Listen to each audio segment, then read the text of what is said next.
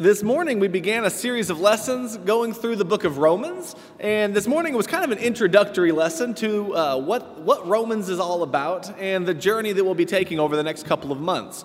Now, uh, the, the plan right now is for this series to go to, until about Easter, which is the last week of March. So we have about three months to be in Romans. Romans is 16 chapters, and it's 16 deep chapters. There is a lot in Romans that you could spend an awful lot of time on that I'm simply not going to be able to cover on in Sunday morning sermons. And so I've already kind of mapped out what I'm going to be doing on Sunday mornings.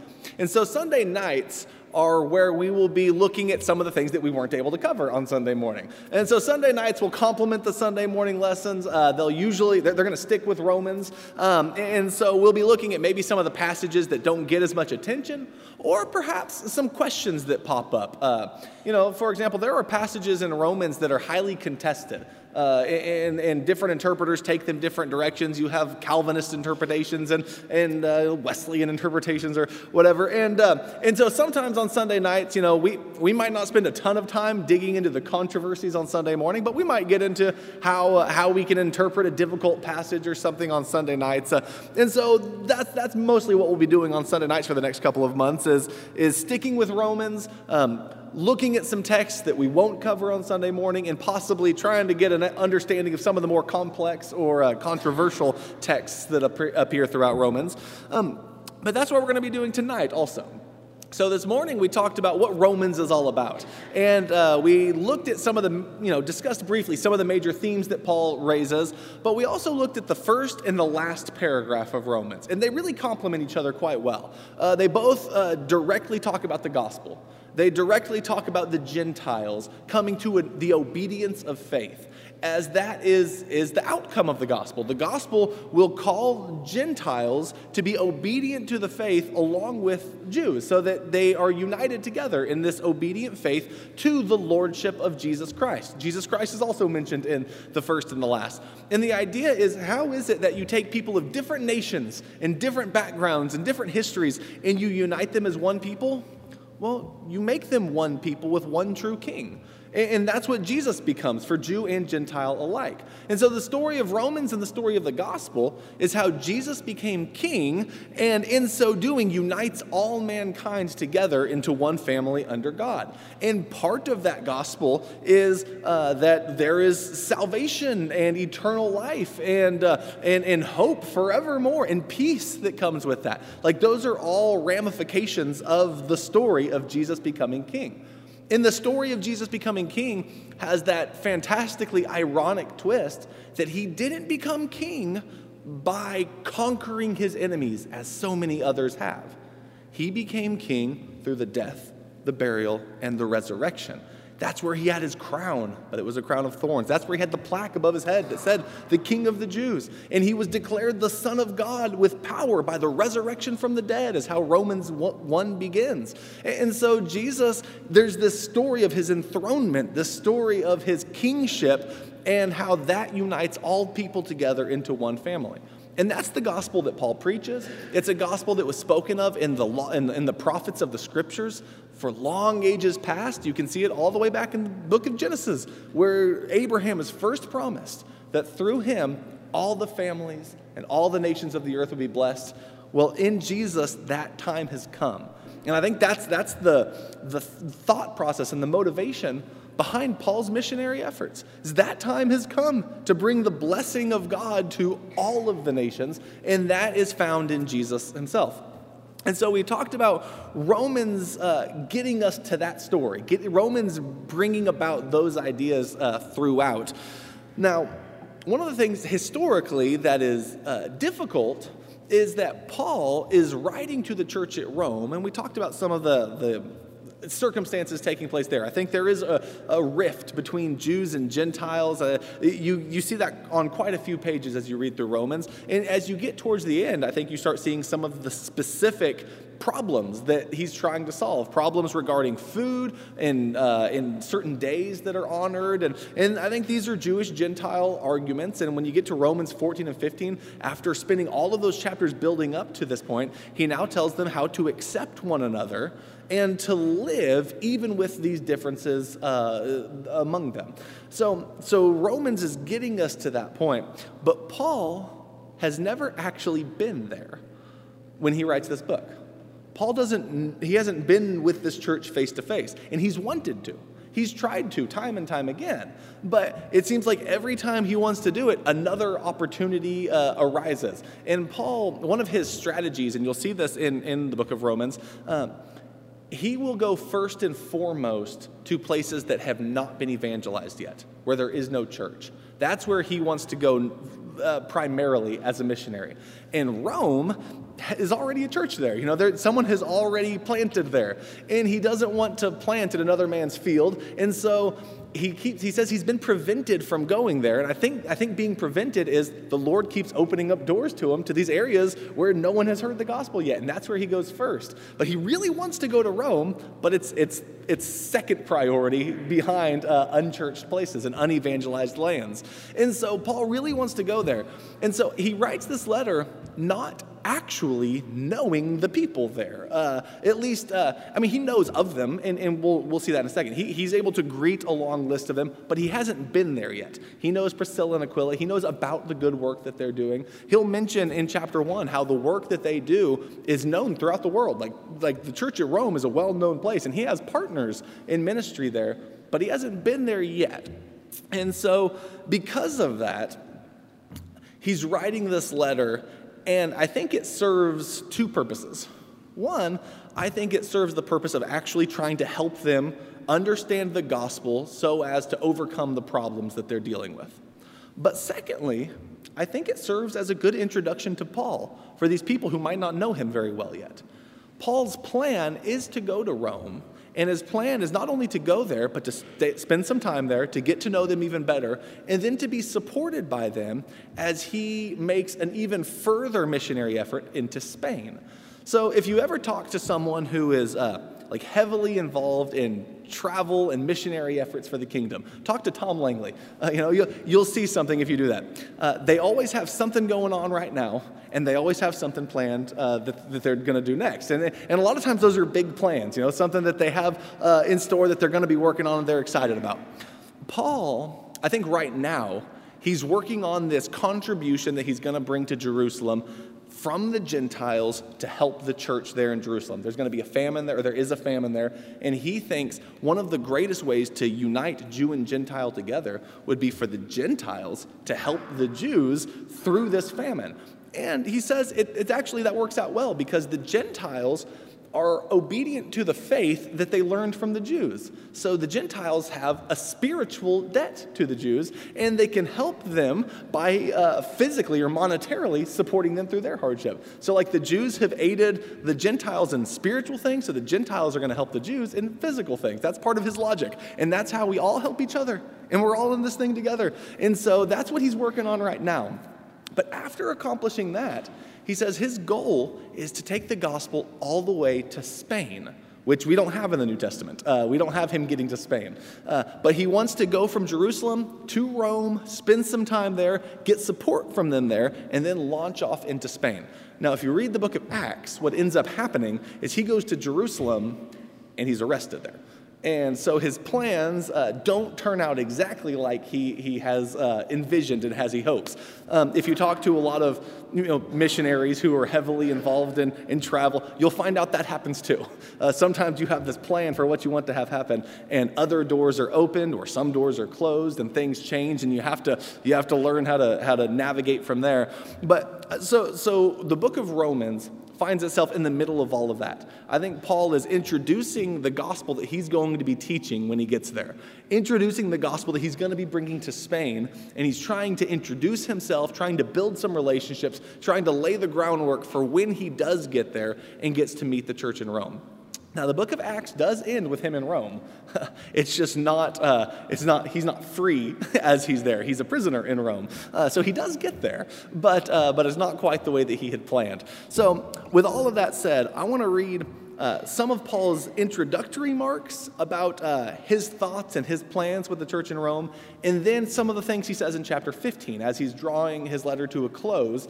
And we'll see some of the ways that they help us understand a little bit more about what's going on uh, with the book of Romans as we introduce it. So, uh, Romans chapter 1, verses 8 through 15, they are in Paul's absence with the church, from the church in Rome, I think he's going to be trying to um, let them know that even though he's not physically there with them, he loves them and he cares for them and he is one with them. In some of the ways that he's going to do that, I think there's three things you see here. The first is he's going to let them know that he's very thankful for them. Uh, if you want to build relationships with people, let them know the things that you're thankful for that they do. And Paul does that. He tells them he's thankful for them. Secondly, he prays for them. And he tells them, he prays for them all the time. He spends time in prayer with them. And if you are, you know, if you can't be present with someone in body, be present with them in prayer. And Paul uses prayer as, uh, as what he can do to connect with them when he can't be with them personally. But then, third, he lets them know, I really do want to come and see you. Uh, he, he talks about how uh, his desire is to go and spend time with them and to see them, and he has been prevented now, but he wants to. So, in these three ways, he's thankful for them, he prays for them, and he wants to go see them. He's showing that he genuinely cares about these churches that are there in the city of Rome. So, let's look at verse 8 and see kind of the way that Paul uh, makes these points. He says in verse 8, First, I thank my God through Jesus Christ for you all, because your faith is being proclaimed throughout the whole world. And so remember, he, he, we've talked about he hasn't been there, but he knows that a lot of the people there, at least uh, knows them uh, indirectly, and, and, some of them certainly directly. Um, but he talks about the fact that he's thankful for them. But he also gives the reason why, and it's because their faith is proclaimed throughout the whole world.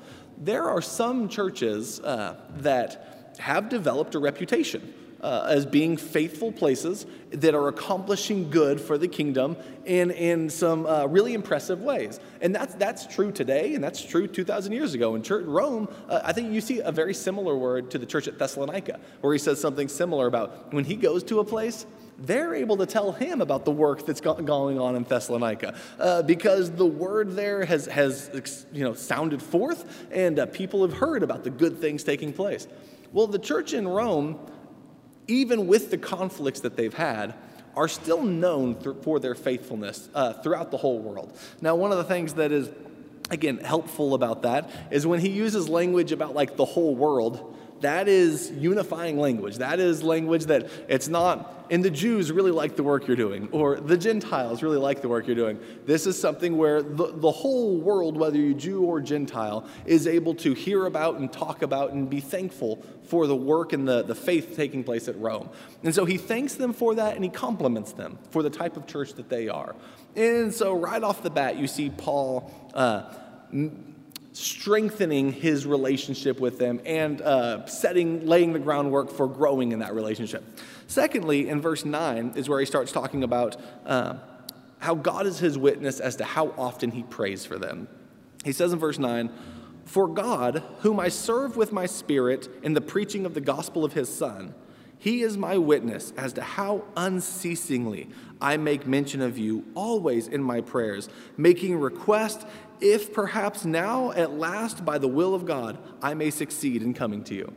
And so, secondly, he talks about how God is his witness. You know, they, they might not be able to hear all of his prayers, but God does. And God can be his witness as to how unceasingly he mentions them in his prayers. And so, not only is he thankful for them, he is prayerful about them. And he wants them to know that. Uh, again, if you are if you are distant from someone, spending time in prayer for that person is a good way to, to uh, close that gap. It's a good way to connect you to that person, even when you can't be there uh, physically present with them. And Paul does that for the church in Rome. But he also lets them know about it. And I think sometimes that's helpful too. Uh, it, it's one thing to pray for someone, and that's great. But there is something encouraging about knowing that someone is praying for you as well. And so, Paul, he does this in, in, his letters often. He will tell them that he's praying for them, and then he'll also tell them what he's praying for. Uh, look at the beginning of many of his letters. He just lays out what his prayers are for these people. And I think that's a helpful thing to do. I think that's a good. Uh, a good uh, practice to, to imitate uh, that Paul is engaged in. But here he mentions that he is praying for them. And the thing that he mentions he is uh, praying unceasingly to be able to do, right there at the end of verse 10, is that he may, be, uh, may succeed in coming to them. He wants to be with them.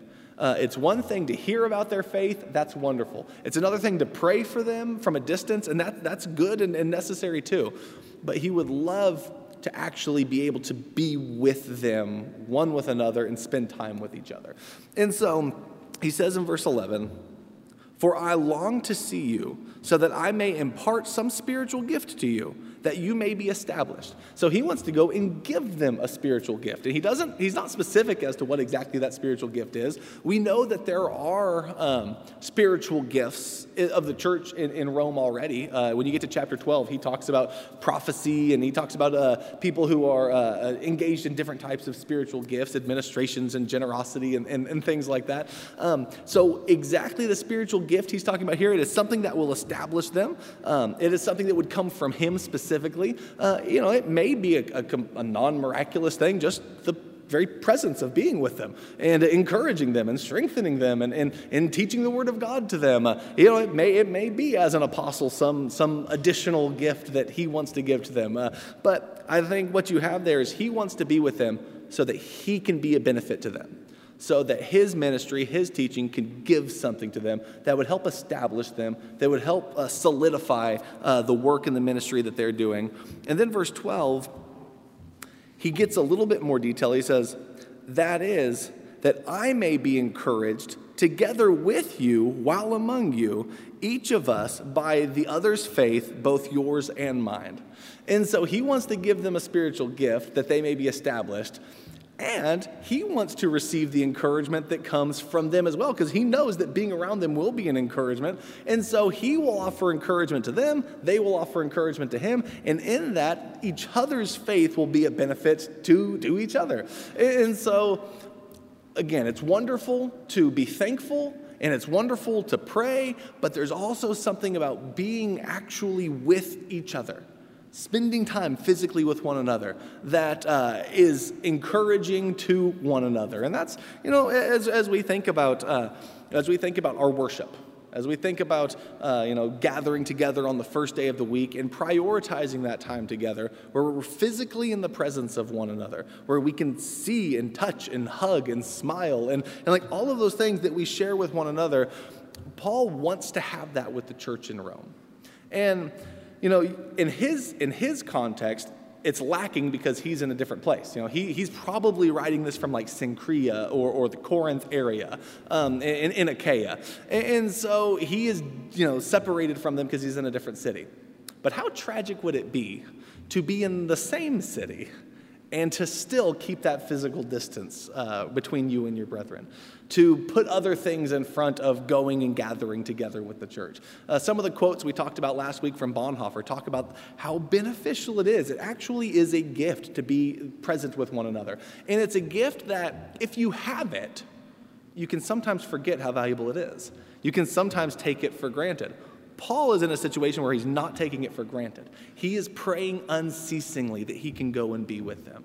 Um, people who are shut ins, or people who are in a foreign land, or people who are in prison, or people who are exiled, or people who are persecuted, and, and all of these other things that can come up, people with sickness that keeps them away, they will understand the struggle of not, of not being able to be present with others. Paul is writing this, and he spends quite a bit of time here in this opening paragraph, and then also in chapter 15, talking about this idea of how much he wants to physically go be with those brethren. And so he says that when they do this, they will be, each be an encouragement to one another, uh, each of us, verse 12, by the other's faith, both yours and mine. Verse 13, he says, I do not want you to be unaware, brethren, that often I have planned to come to you and have been prevented so far, so that I may obtain some fruit among you also, even as the rest of the Gentiles. For I am under obligation both to Greeks and to barbarians, to the wise and the foolish. And so in here, he is. Uh, describing them as a church of the Gentiles, uh, because he, he mentions even as the rest of the, the Gentiles, but he wants to go there and receive some of the, the harvest, receive some of the fruit uh, of the gospel that, that it produces. And he wants to go there, and he's had that in other places, these other churches where he works among the Gentiles, but he wants it with the church in Rome also. And so he, a Jew, wanting to work with the church of the Gentiles and receive some of the fruit that is produced there, is again showing how he's trying to build. Uh, bridges uh, that could unify Jew and Gentile together. He says in verse 14 that he's in debt or he's under obligation to Greeks and barbarians, to the wise and to foolish, meaning whether you are looking at the educated and the high class Gentiles or the uneducated, the, the foolish Gentiles, whether you're looking at the ones that are respected or the ones who are not respected, he sees that his service to the gospel is to each and every one of them among that spectrum. And so, no matter where you are, he wants to be of service to you. And the gospel that he presents is, it really is interesting. You know, when he's in Athens, you get the impression that he, uh, he, he can stand toe to toe with some of the philosophers of the day, and he can, he can stand toe to toe with the Stoics and the Epicureans, and he can present a, a convincing defense of the gospel. But in his letter to the church at Corinth, which Corinth is actually pretty close to, to Athens, uh, he talks about how he didn't come to them with much wisdom or an eloquence of speech. He determined to know nothing among them save Christ and Him crucified, because he'll rely on the, on the foolishness of God, is, is the language that he uses to teach the gospel to them. Because even the foolishness of God, is wiser than men. Uh, but as, as he presents the ideas to them, he talks about the fact, uh, I mean, I feel like he's being overly humble because he actually is pretty impressive in his, uh, in his writing and in his, uh, and it seems to be in some of his speech. But he talks about the ways that he has reached people who are, uh, you know, different stratas of society. And uh, he mentions being under obligation to them right there. Verse 15, he says, So for my part, I am eager to preach the gospel to you also who are in Rome. And then from there, and we're not going to get into it tonight, he launches off into what that gospel is that gospel being the power of God, uh, of, of salvation to everyone who believes, to the Jew and to the Greek together because the righteousness and the justice of God is revealed in the gospel. And that is what will bring uh, and unify people together into one. And so he wants to go there and present the gospel because that's where the power of God's justice and salvation is found. And so that is how he introduces us to verse 16, which is the really famous verse in Romans that kind of is the launching point for this theological discussion about the gospel that he's going to have. But notice how in that he talks about being thankful for them, he talks about praying for them, he talks about longing to see them. I want us to remember that as we go to Romans 15 now. Romans chapter 15. And we'll see some of these ideas emerge a little bit more um, as we. Uh, as we see Paul getting more descriptive and specific about what some of his plans and goals are. But if you look at uh, verse 17, actually, we, we'll, we'll skip down to verse 20. He says, and thus I aspired to preach the gospel, not where Christ was already named, so that I would not build on another man's foundation, uh, but as it is written, they who had no news of him shall see, and those who have not heard shall understand. So remember what I said earlier about Paul prioritizes going to places where no one has preached the gospel yet? Well, that's what he's saying right here. And he's actually using Isaiah 52, that passage that he quotes, where, where they had no news will see, and they who had not heard shall understand.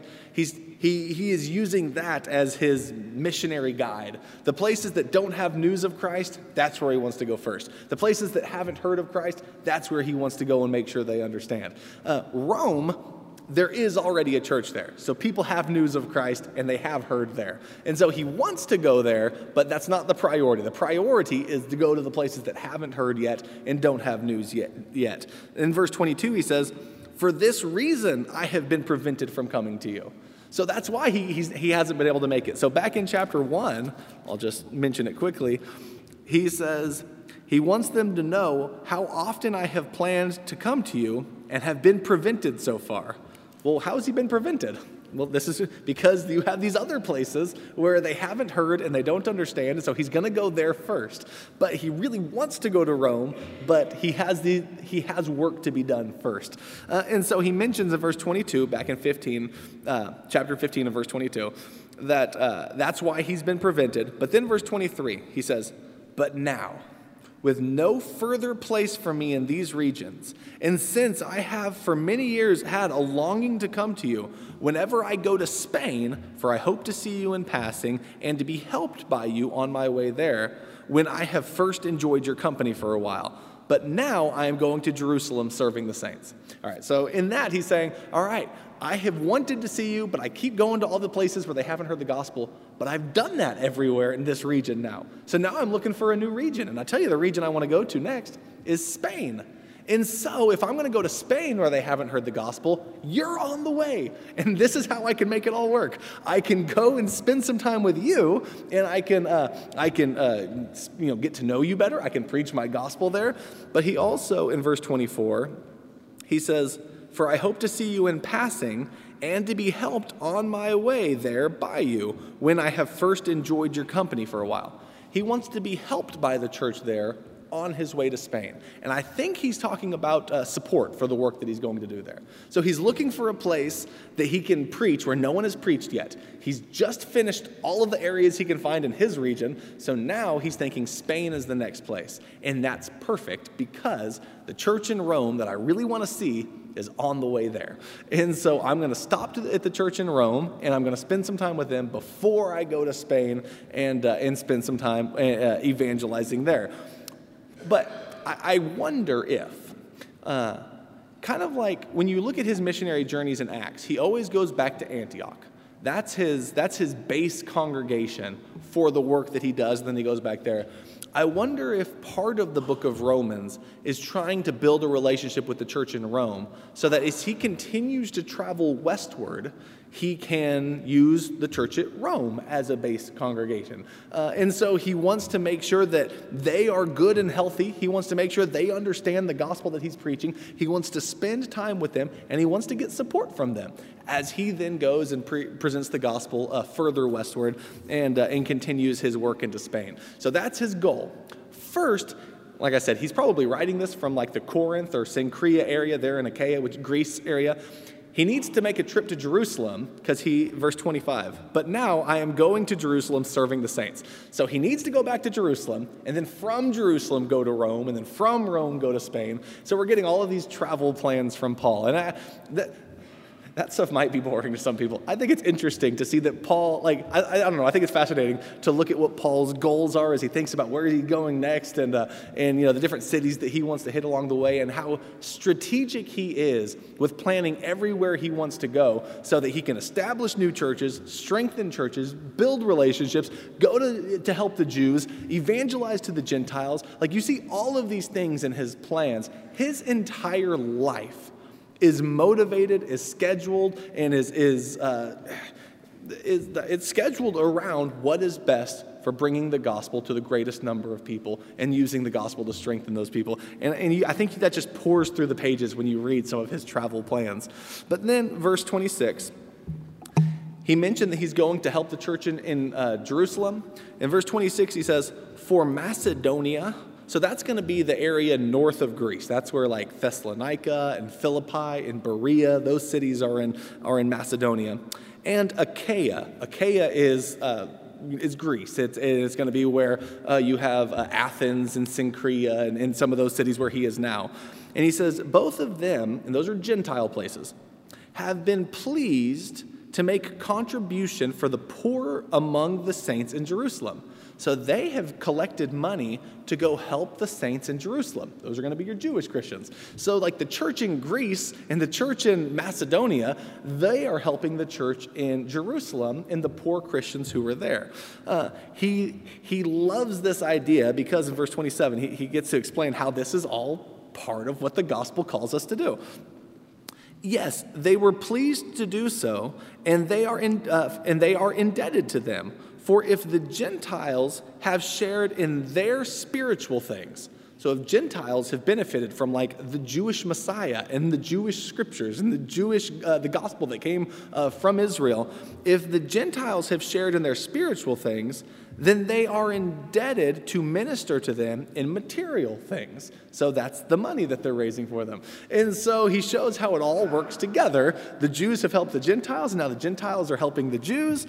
In verse 28, Therefore, when I have finished this, when I've collected from the Gentiles and I've brought the money to the, the, the, Jews who were there in Israel and in Jerusalem, when I have finished this and have put my seal on this fruit of theirs, and I've said, you know, I've, I've explained and said, this is what this is all about, and I approve of this, and this is great, and this is, this is from the work that I've done to you. If you remember, Paul and the church at, at Jerusalem have had some conflicts. Uh, and so, Paul, I think, is if he's able to go there and, and show real productivity and fruitfulness and generosity and help from the work that he's doing among Gentiles, then that helps his relationship with the church in Jerusalem too. It helps their attitudes towards Gentiles. It helps everything. So when he says, When I go and I do this, then, verse 28, I will go uh, on, I will go on by way of you, the church in Rome, to Spain. And I know that when I have come to you, I, I will come in the fullness of the blessing of Christ. And then uh, we will just kind of close this lesson by reading the last few verses, verses 30 through 33, where Paul says, Now I urge you, brethren, by our Lord Jesus Christ and by the love of the Spirit, to strive together with me in your prayers to God for me, that I may be rescued from those who are disobedient in Judea, and that my service for Jerusalem may prove acceptable to the saints. So he says, Now, guys, I want I want you to pray for me very fervently because the reality is, I am going to bring this gift to Jerusalem, and there's n- not everyone there agrees with the work that I'm doing. Uh, I pray for soft hearts. I pray that it works well. I pray that uh, I won't be uh, you know, arrested or beaten or killed by those who were disobedient in Jerusalem by the way, he will be arrested. Uh, so that, that, is, that is what happens. Uh, you know, sometimes you have prayers like in the Garden of Gethsemane, where Jesus is fervently praying, and yet he still goes to the cross. Uh, Paul is warned by prophets not to go to Jerusalem, but he knows that's the thing that he needs to do. Paul is asking for prayers that he will be safe when he's there. And yet, when he gets there, he is still arrested. One of the things that's fascinating about that, though, and it's, it just shows how unpredictable uh, God is, is it's through Paul's imprisonment that he ends up getting to Rome. It's through Paul's imprisonment that he ends up getting the opportunity to speak to Felix and Festus and Agrippa and these kings and rulers, and, and he gets to travel. Like his imprisonment opened up the door to get there in an unpredictable way. It's not how he wanted to get to Rome, but he is able to get there. But he's asking before all of that happens for their praise, prayers for safety. And verse 31 that my service for, the, uh, for Jerusalem may prove acceptable to the saints, that the church will be glad, that they'll receive the gift, that they'll be thankful to the Gentile churches, that they'll begin to see some of the benefit of Paul's missionary work that he's doing among the Gentiles. And then verse 32 so that I may come to you in joy by the will of God and find refreshing rest in your company. Now, the God of peace be with you all. Amen. It's like, and I'm hoping that after all of this hard and troublesome and difficult and frightening work is done, I can go and spend some time with you and have some rest with Christians who love me and who I love. And that's what I'm wanting to have there in Rome. So, part of this letter, I think, is trying to, to set up that type of relationship so that he can go there and find peace and rest with those Christians in Rome after he finishes some of the hard work that he's doing and some of the dangerous that he's, work that he's doing among the Gentiles now and bringing that to the church in Jerusalem. So, part of the, the purpose of this lesson is, yes, historically, to see kind of what Paul's plans are as this book is being written, but also to show if the book of Romans is meant to unify Jews and Gentiles together, can you see how accomplishing that through this book serves his overall missionary strategy and efforts, like everything that he's doing. So, like the book of Romans is this powerful description of Paul's mindset as he lives and, and teaches among Gentiles uh, and he tries to strengthen the church and unite Jew and Gentile together. Like he's doing so much to bring that about. And this letter is his description as to how it all works and why it works and how the gospel is central to accomplishing that goal and that mission. And so uh, I'm looking forward to getting more into Romans uh, as we go through it. But, uh, but that's kind of what's going on as Paul is writing it and some of his thought processes behind everything. Um, but as we close, the gospel is powerful. It's the power of God unto salvation. And it was the motivating force behind everything Paul did in his life. And it's the main thrust of why we should be united together as one people. And it is offered to you here tonight. Jesus is King and he is Lord. And I, have heard it said before, and, I, and I, I think it's true. The gospel is good news. It's not, it's not a good suggestion. Uh, it's not a good uh, question. It's good news. And what that means is whether you're on board with it or not, Jesus is king. Like, that's a fact. That's the news. That is what happened. Jesus became king. And the question is, what are you going to do with that fact now? Uh, and so, through the gospel, you are called to live with Jesus as Lord and King of your life and you will be forgiven of your sins in baptism. You will uh, be able to name him as Lord of your life, and you will be able to live under his reign now and for eternity. Um, but the choice is yours as to what you're going to do with that news as it's presented. And so, if you have a need, please let it be known. Come sit on the front row while we stand and as we sing.